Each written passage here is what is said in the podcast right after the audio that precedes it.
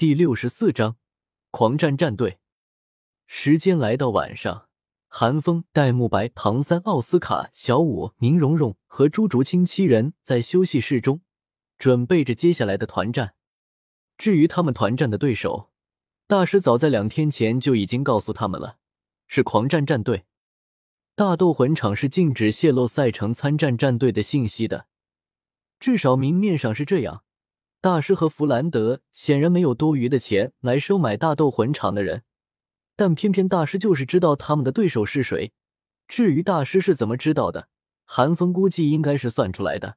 毕竟大师可是精准算出普遍魂师各阶段吸收魂环年限极限的存在。要问韩风，大师是怎么算出来的？韩风是想都没想过，太费脑子了。但要问马红俊去哪里了，韩风还真知道。大师问过下午的事情后，知道马红俊状态不佳后，直接将其调到了替补席，让奥斯卡上场了。这让奥斯卡兴奋了半天，也让马红俊低落了半天。因为是众人的第一场真正意义上的团战，就连唐三和戴沐白都有些紧张，唯独韩风显得游刃有余。倒不是韩风天生大心脏，而是韩风知道以后他们将面对什么。黄豆战队、四大元素学院、武魂殿黄金一代，眼前的狂战战队真不算什么。小三，这一次斗魂，我依旧不允许你使用暗器和毒。这是你们的第一次团战，同样也是史莱克第一次的团战。我不只要你们赢，还要你们赢得漂亮。大师给众人进行着斗魂前最后的训话，从大师严厉的话语之中，不难看出，弗兰德应该压了不少钱。我明白。唐三郑重的点了点头。对于大师的话，他向来言听计从，一日为师，终身为父，这话他也不是说着玩的。大师放心，保证完成任务。戴沐白和韩风相视一笑，同时立正。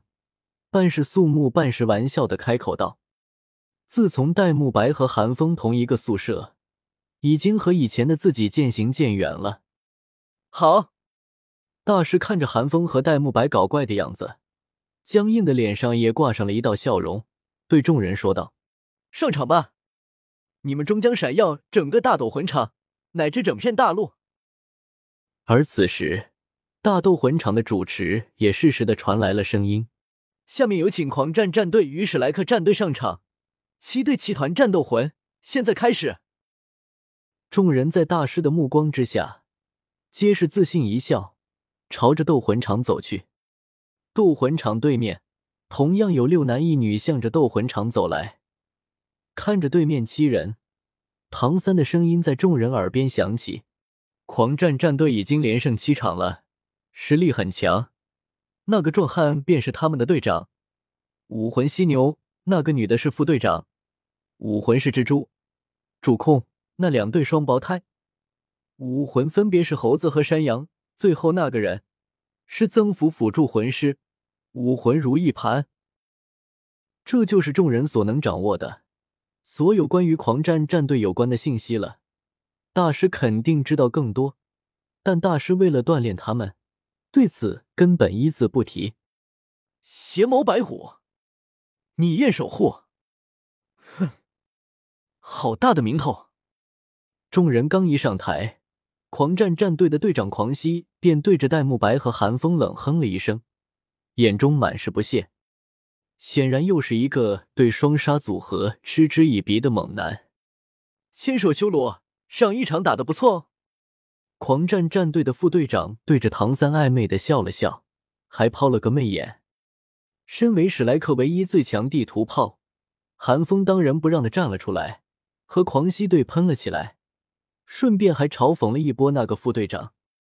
而唐三则站在韩风身后，趁着韩风吸引火力的时候，皱了皱眉，沉声道：“大家小心，对面好像对我们也很清楚，至少。”他们同样提前知道对手就是我们。戴沐白闻言，并不意外，冷哼了一声：“只要愿意花点小钱，大斗魂场就是四面透风的破墙。唐三点了点头，没再说话。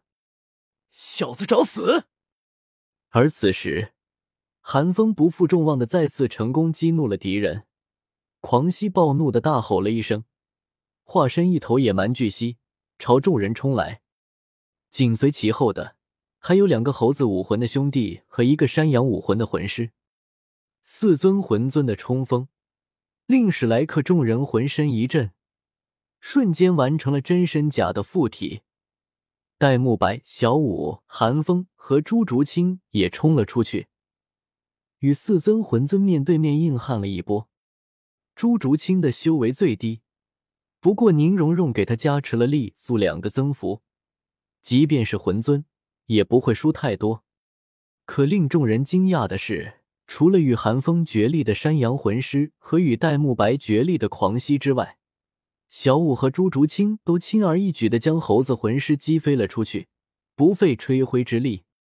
就在小舞和朱竹清惊愕之时，听见唐三大叫道：“不好！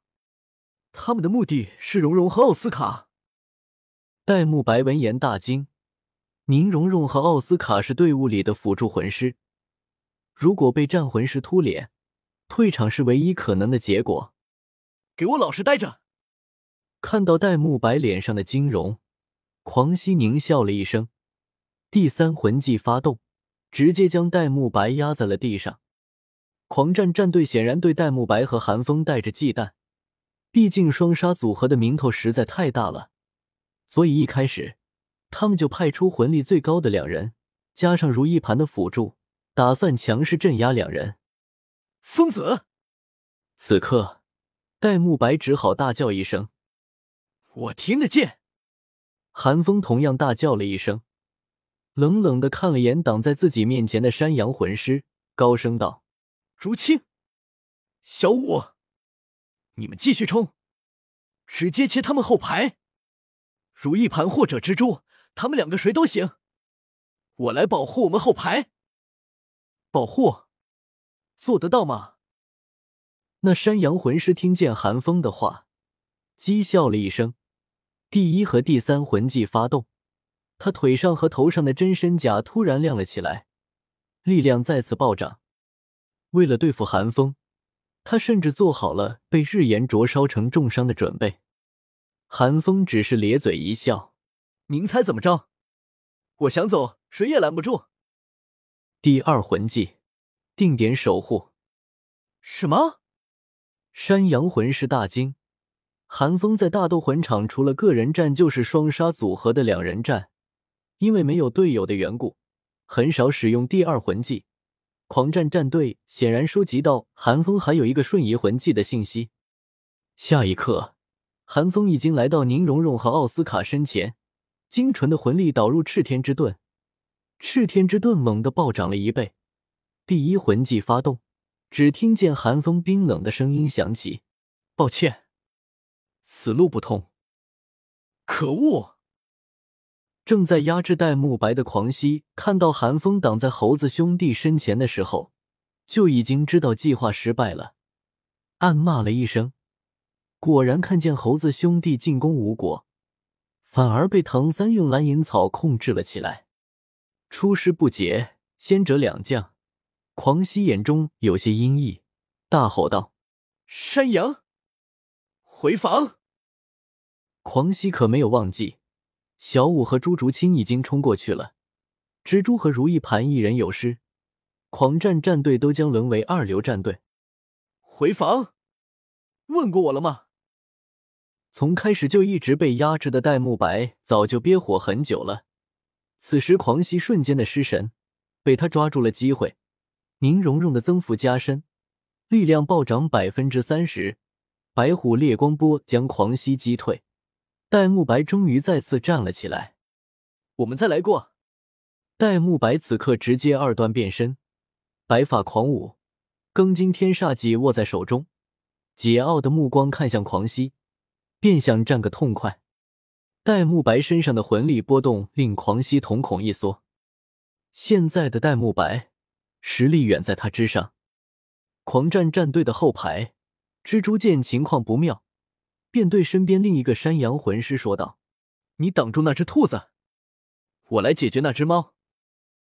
山羊魂师冲出去之后，蜘蛛又对身后的辅助魂师喝道：“如意盘，直接动用第三魂技！